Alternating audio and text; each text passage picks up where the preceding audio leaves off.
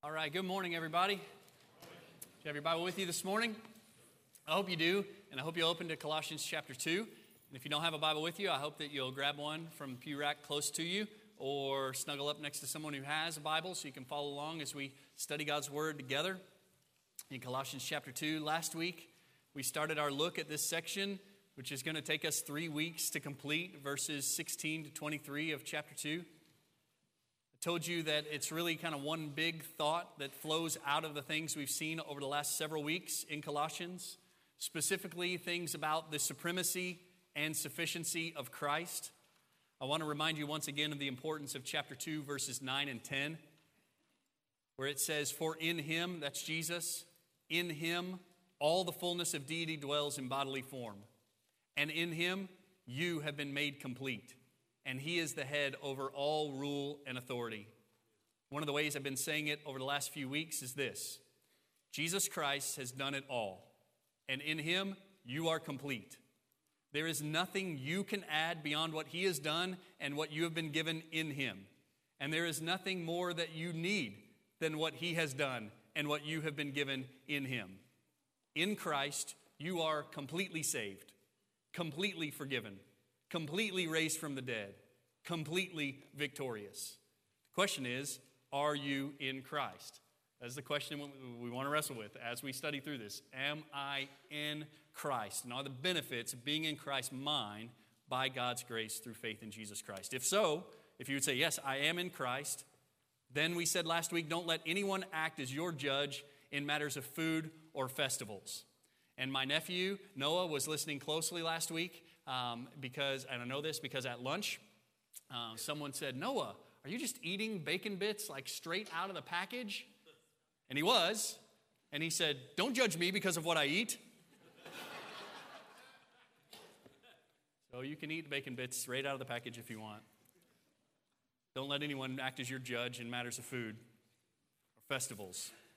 So, what we talked about last week we talked about this idea of legalism. In fact, we're going to see a, a, couple of isms over the next few weeks legalism and mysticism and asceticism. That's what we'll talk about next week. Don't judge others, we said last week, because of diet or calendar, and don't let others judge you because of diet or calendar, but rather pursue God, fight sin, and delight in the unity that we experience, even in our diversity as followers of the Lord Jesus Christ. This week, we're going to talk about mysticism. R. Kent Hughes has a good summary statement here where he says, We can fall into legalism and its attendant self righteousness, joylessness, and judgmentalism. We can succumb to mysticism and develop a proud, elitist spirit that contributes nothing to true worship. We can get into asceticism, thinking it will make us more holy, when actually it will feed our flesh. So, just like last week with legalism, there is a real danger that we would get caught up in mysticism in the modern church, even here at First Baptist Church. We must be careful to cling to Christ, to trust in Christ, to depend on Christ. We must keep our focus on the Lord Jesus Christ. Now, when I mention mysticism, I realize that there's a range of meaning for that word, even from the perspective of church history. If you're a student of church history, you'll know that there's a range of meaning for the word mysticism. So I want to narrow down what I mean by it. So when I talk about mysticism today and next week, this is what I mean by it, and I'll adopt John MacArthur's definition. It's on the screen. He says mysticism may be defined as the pursuit of a deeper or higher subjective religious experience. It is the belief that spiritual reality is perceived apart from human intellect and natural senses. It looks for truth internally weighing feelings, intuition, and other internal sensations more heavily than objective, observable external data. Mysticism ultimately derives its authority from a self actualized, self authenticated light rising from within. This irrational and anti intellectual approach is the antithesis of Christian theology. Now, if you, if you know much about John MacArthur, you know that that last bit, little bit is just his flavor of all things uh, very much direct and confrontational. In another place, he says it more simply. He says, Mysticism is the idea that direct knowledge of God or ultimate reality is achieved through personal, subjective intuition or experience apart from or even contrary to historical fact or objective divine revelation. He notices also that today this brand of mysticism is most commonly seen in the charismatic movement, where Scripture is a distant second in importance to visions and revelation. That, that last bit is really, really what gets me, is that Scripture would ever become a distant second to anything in our lives. Whether it is visions, dreams, revelations of some sort, if Scripture becomes a distant second, we're in big trouble. Big trouble. Another scholar named Arthur Johnson says this about mysticism. He says, When we speak of a mystical experience, we refer to an event that is completely within the person, it is totally subjective. A mystical experience is primarily an emotive event rather than a cognitive one. Its predominant qualities have more to do with emotional intensity or feeling tone rather than with facts elevated and understood rationally. Furthermore, it is from this emotional quality that another characteristic results, namely its self authenticating nature. That's the second time we've seen that idea of self authenticating nature. The mystic rarely questions the goodness and value of his experience. Consequently, if he describes it as giving him information, he rarely questions the truth of this newly gained knowledge. And that's a scary thing. If you or someone claim to have been given some kind of knowledge directly from God, it's, it's nearly impossible to question that. Whereas if someone delivers the truth as revealed in God's Word, everyone in the room questions it by studying it themselves and seeing it for themselves. So it is, it is that idea that I'm referring to when I talk about mysticism. Not the whole range of meaning of mysticism, but this particular brand of mysticism. And I think we will see as we move through the text today that this is part of the problem in Colossae. It's part of what Paul is dealing with in Colossae. And it's part of the problem that we face today. The lure of mysticism is real for us today. And we encounter it. This is part of the struggle today is that in a room like this, we encounter it from different perspectives. Like, even just talking about mysticism, even just reading through these definitions, some of you are like totally intrigued and like, oh, give me, give me more. Tell me more about this kind of stuff. And some of you are totally freaked out. What? Visions and dreams? I thought I came to the Baptist church today. Let's study God's word and see what he says about it. Colossians chapter 2. I'm going to read verses 16 to 23 because it's one big section, but we're going to pay careful attention to verse 18 and 19 today in our study. Colossians 2 16 says, Therefore, no one is to act as your judge in regard to food or drink or in respect to a festival or a new moon or a Sabbath day, things which are a mere shadow of what is to come, but the substance belongs to Christ. Verse 18 Let no one keep defrauding you of your prize by delighting in self abasement and the worship of angels, taking his stand on visions he has seen inflated without cause by his fleshly mind, and not holding fast to the head, from whom the entire body, being supplied and held together by the joints and ligaments, grows with a growth which is from God. If you have died to the elementary principles of the world, why, as if you were living in the world, do you submit yourself to decrees such as do not handle, do not taste, do not touch, which refer to things destined to perish with use, in accordance with the commandments and teachings of men? These are matters which have, to be sure, the appearance of wisdom in self made religion and self abasement and severe treatment of the body, but are of no value against fleshly indulgence. Let's pray together. Father, we want to hold fast to the head of the body, the head of the church, the Savior of our souls, the Lord Jesus Christ. And we want to know that from Him we receive all that we need for life and growth. So we pray that you will give us eyes to see things that would distract us for what they are mere shadows. And we pray that you would give us eyes to see Jesus for who He is Lord, Savior, King, and the great treasure of our hearts. And we pray that you will help us respond to all of this with faith and obedience for your glory. We pray these things in Jesus' name. Amen. Amen.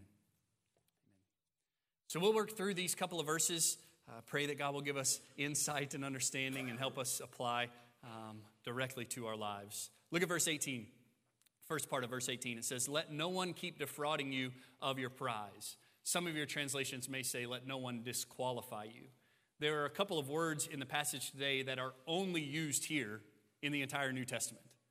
Like, only used one time in the entire New Testament, and it's right here. And sometimes it's difficult to determine exactly what words like that mean because we don't have other places to look in Paul's writings. We don't have other places to look in this letter. We don't have other places to look in the Bible to see how the word is used elsewhere.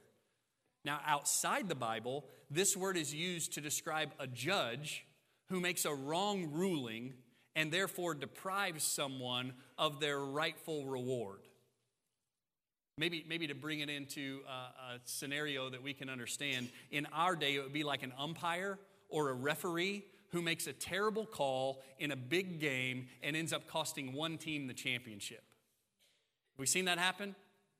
Yeah, if you Google that kind of scenario, you will find dozens of examples of this. Like one man makes a bad call and ruins the championship for a team.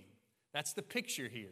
That's the picture that's being painted. So, Paul here is directing the Colossian believers, similar to how he did last week don't let the false teachers, or in this text, a particular false teacher. You're going to notice maybe the singularity of the, of the person that he's talking about. Don't let a false teacher make a bad call by telling you that you lack something and thereby defraud you of your prize.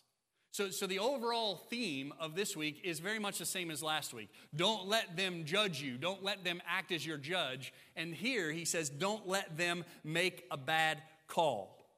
Don't let them make a bad call and defraud you of your prize. Now, I got all excited this week when I saw that some translations say disqualify you. Let, no one disqualify you.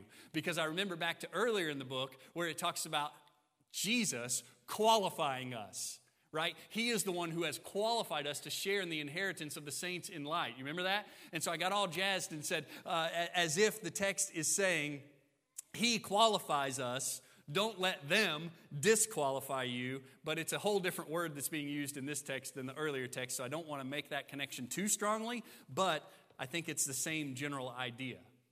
Now, like I said last week, though, about letting them, not letting them judge you for food or festivals, we can't stop a bad referee from making a bad call, right? You can't stop a bad umpire from making a bad call. You can't stop a bad judge from making a bad ruling, can you? You can't but you can stop it from ruining your life. And that's what we must do.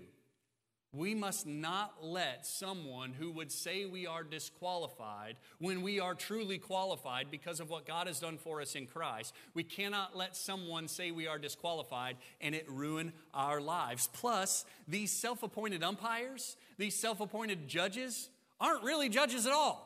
They aren't qualified themselves to be umpires. There's one umpire, and his name is the Lord Jesus Christ. There's one judge who will set everything right, and that's the Lord Jesus Christ. And if he has said, You're safe, you're safe. And no one could say, You're out. He says, let no one keep defrauding you of your prize. Let no one disqualify you by, the next phrase is, delighting in self abasement. Now, the word that's translated by New American Standard as self abasement is almost always translated everywhere else in the scriptures simply as humility. But here, he seems to be using it with a sense of sarcasm. He says, Let no one keep defrauding you of your prize by delighting in humility. Seems to be using it with some sarcasm. In fact, I think if Paul was speaking to us today, he would put air quotes around the word.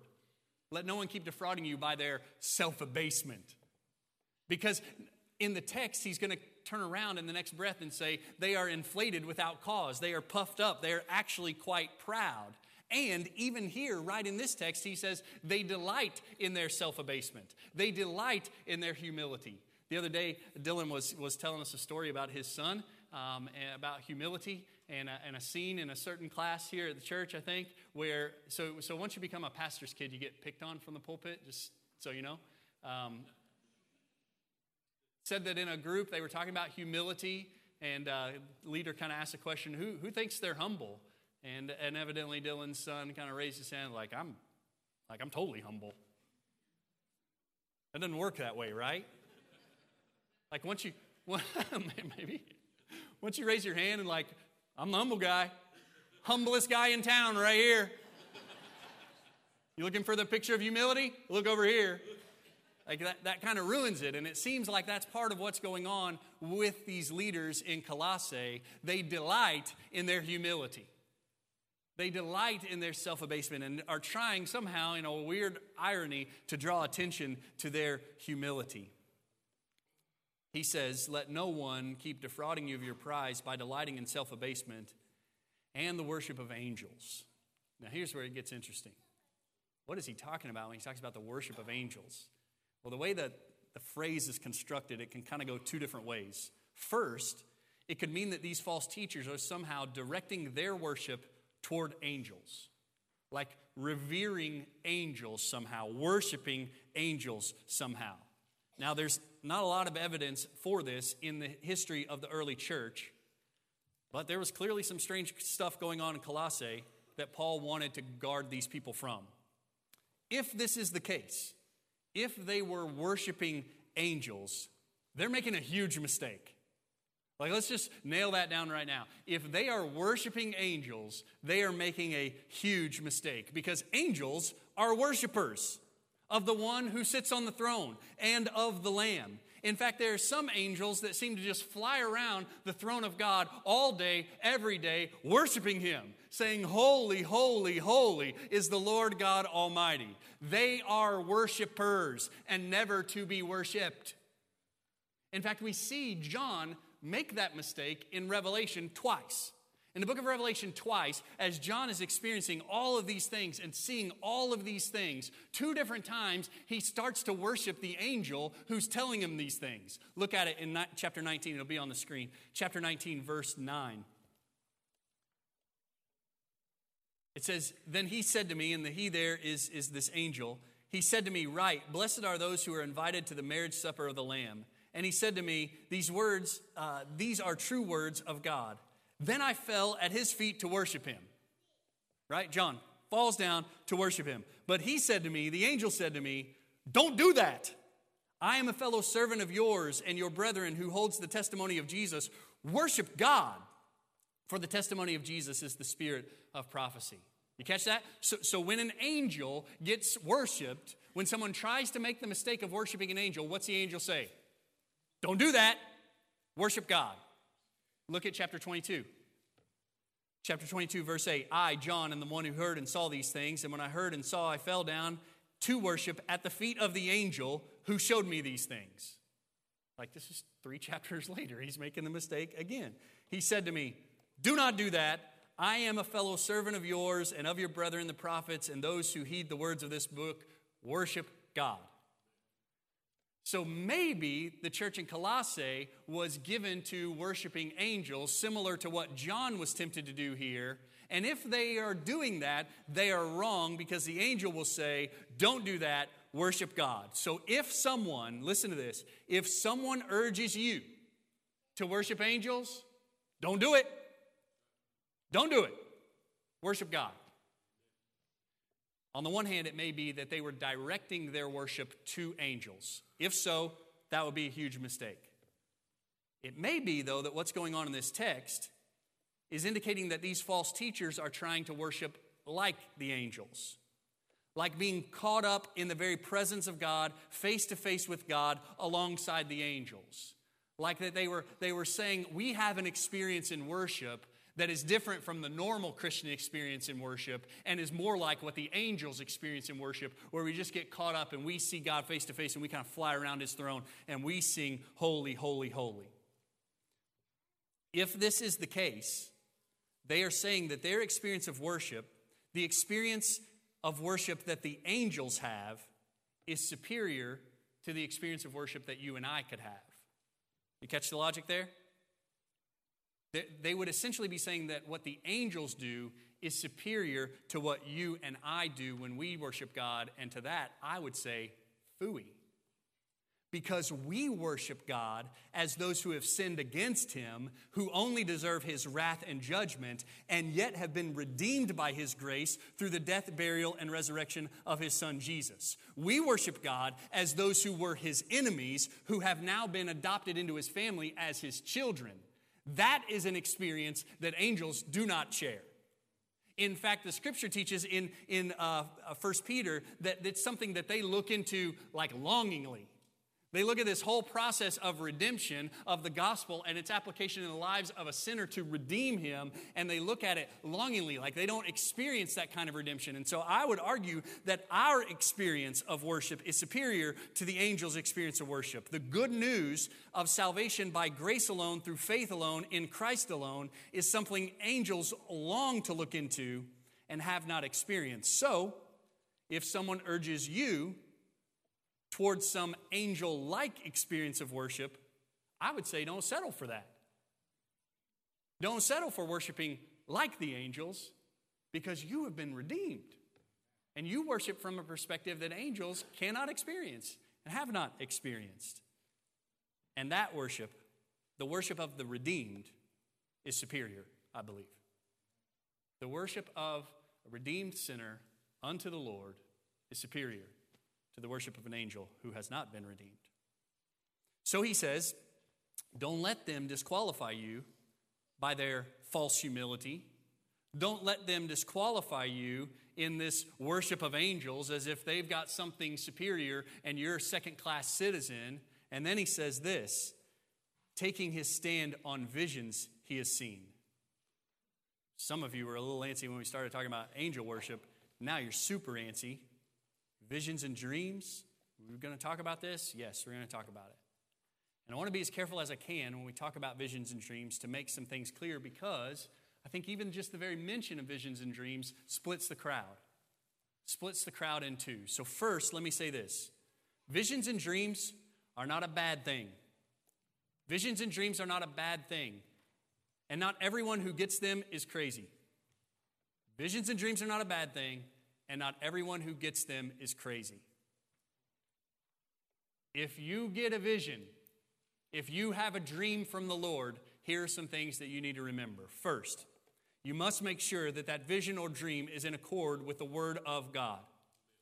You must make sure it's in accord with the Word of God. If you get something in a dream that is in conflict with the, with the Word of God, then that thing that you got in the dream did not come from God no matter how strongly you feel it.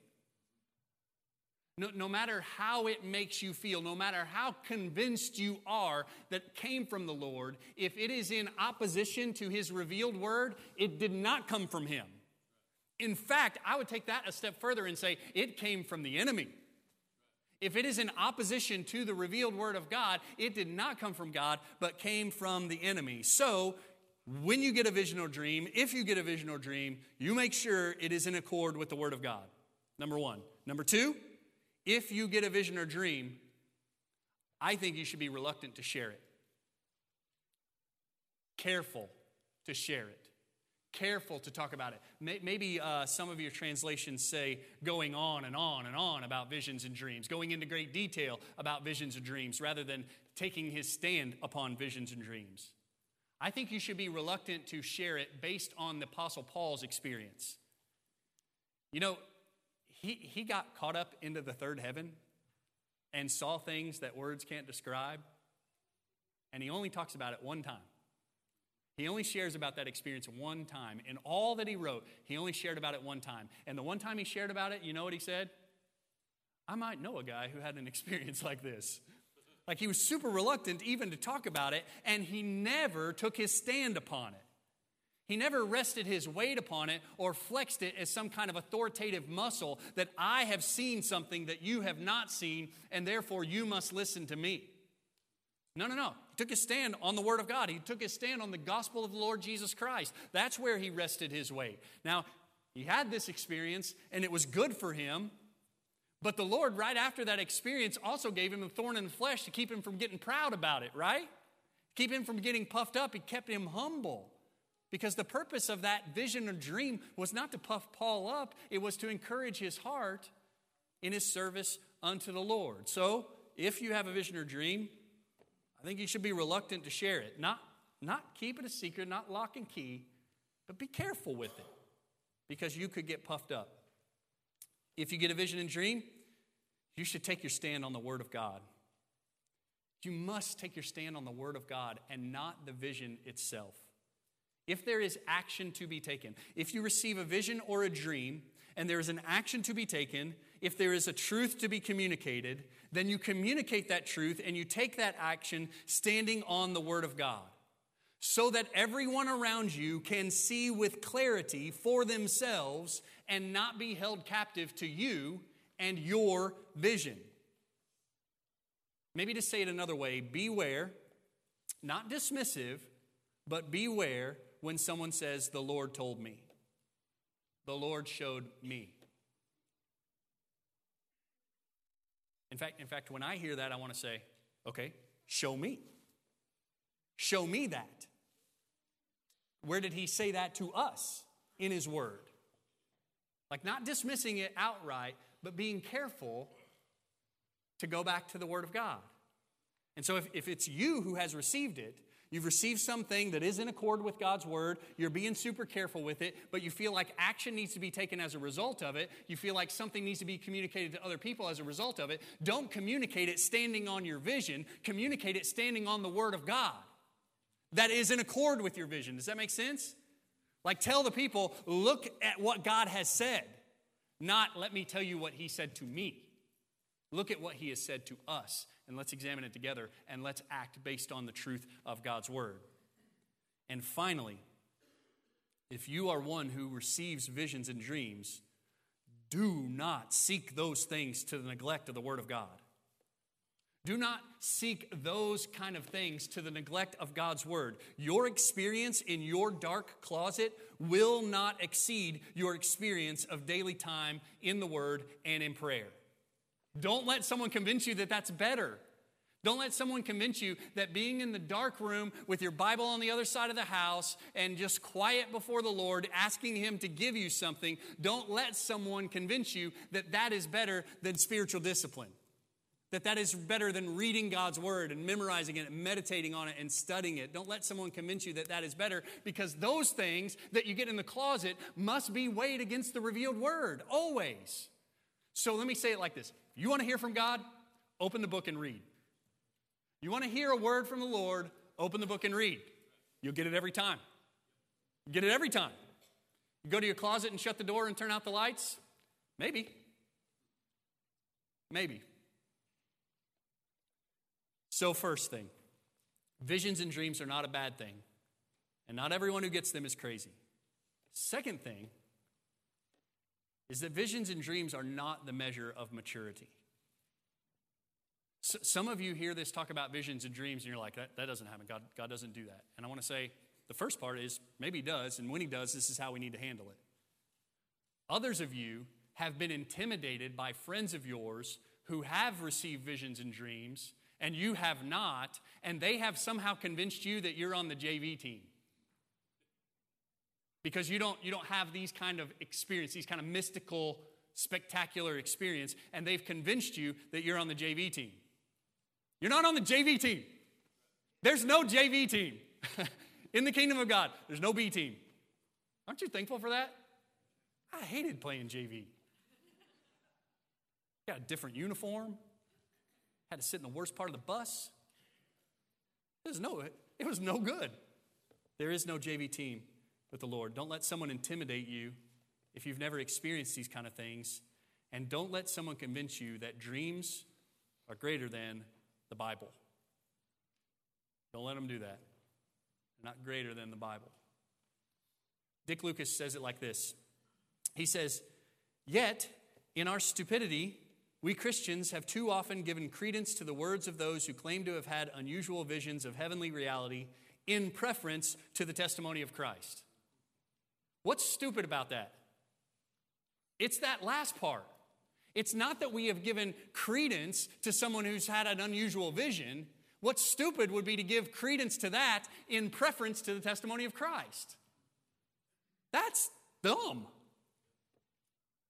I said stupid one time in Mississippi, and someone said, Oh, he said the S word. That's, that's Richard Lucas who said it, not me. For example, I want to make reference to this whole recent phenomenon of people going to heaven, coming back, writing a book about it, making a movie. Do you believe heaven is real? I do. I am 100% convinced that heaven is real. Why? Because some guy I've never met supposedly went there and saw it and came back and wrote a book about it, or because the Word of God says so.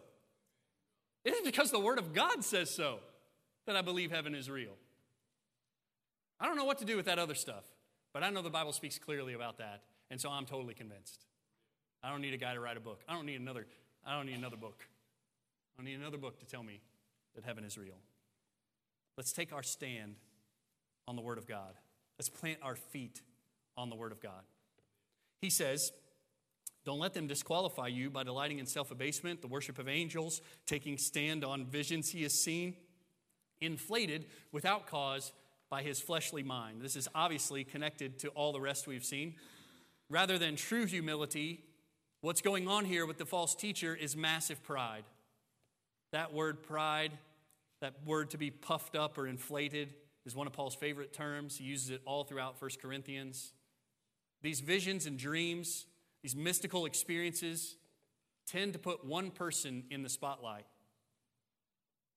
Tend to put one person in the spotlight. And this can easily be used to manipulate and intimidate other people. It is super hard to argue with the Lord told me. The Lord showed me. When there's no place to go to verify it. Verse 19, though, really ratchets up the weight. Look at verse 19. It says, And not holding fast to the head, from whom the entire body, being supplied and held together by joints and ligaments, grows with a growth which is from God. This is the major problem. And it is completely ironic. These false teachers claim that they have found a way to a deeper, fuller, better experience with Jesus. They claim to have tapped into some secret method for dynamic growth, but Paul says in doing so, they've actually moved away from Jesus. More so, in distancing themselves from Christ, they remove themselves from the benefits of being connected to Him. He says, He is the head from whom all the sustenance for growth comes. Therefore, we must not forsake, must not forsake the simple sitting at the feet of Jesus under the clear teaching of the Word of God for the pursuit of spectacular, exciting, mystical experience. To say it another way, simple study, simple prayer, simple worship is not minor league Christianity. It's not minor league Christianity. Reed was talking about this this morning. He's like, there's not next level. Don't, don't look to level up. If you are communing with Christ amongst his people in his word and in prayer, like what? Where do you think you could go from there? That would be better. Mark Meynell makes this helpful observation. He says that this could happen in Colossae literally just a few years after Jesus walked the earth, means that we should never be surprised that it can happen in our generation. It is a salutary warning for us all. And we need this warning. We need this warning, especially with growing popular charismatic movements like what is happening in California with Bethel Church. We need this warning not to be intimidated. We need the reminder that in Christ we are made complete. We're not JV. Now, I am not saying in all of this, I am not saying that experiences like this are not ever given. What I'm saying is that they're not the norm, and they must not be pursued to the neglect of the obvious means of grace God has given to us.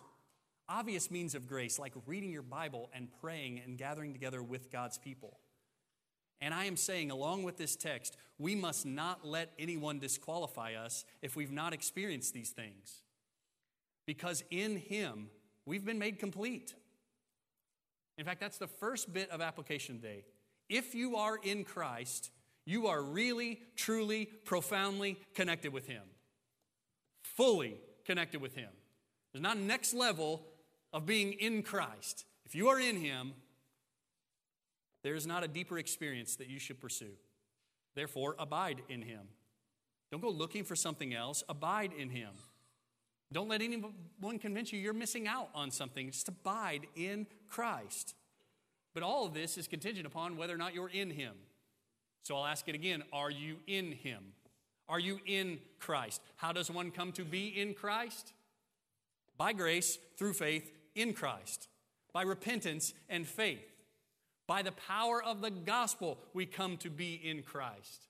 We who are sinful and rebellious and deserving only of God's wrath can be brought into Christ by trusting that Jesus died for our sins and rose again, and that there is salvation in no one else. We are brought into Christ by resting our whole weight on the Lord Jesus Christ and walking toward Him in faithfulness.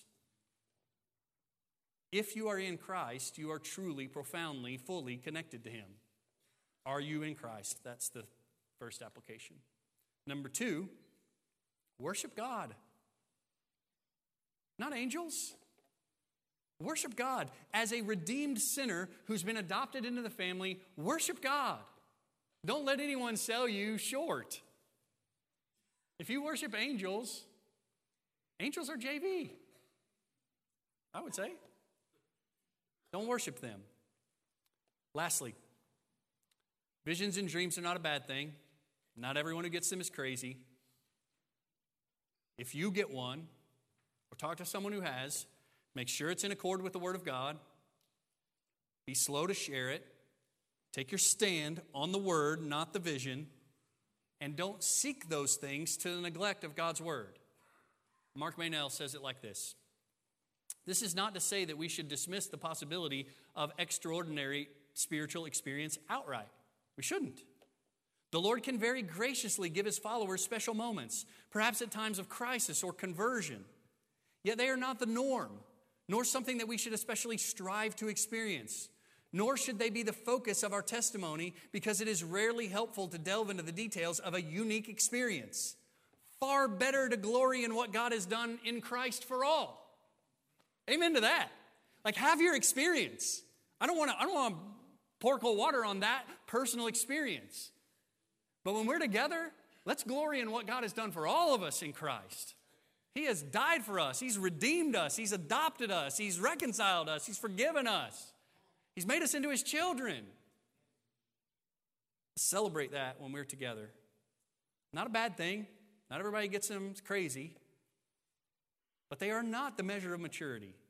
Is the very last thing today. Don't let anyone intimidate you if you've never experienced something like that. And don't let someone convince you that dreams are better than the Bible. Don't let someone convince you you are the JV team. Worship God as His redeemed people. Let's stand together and pray.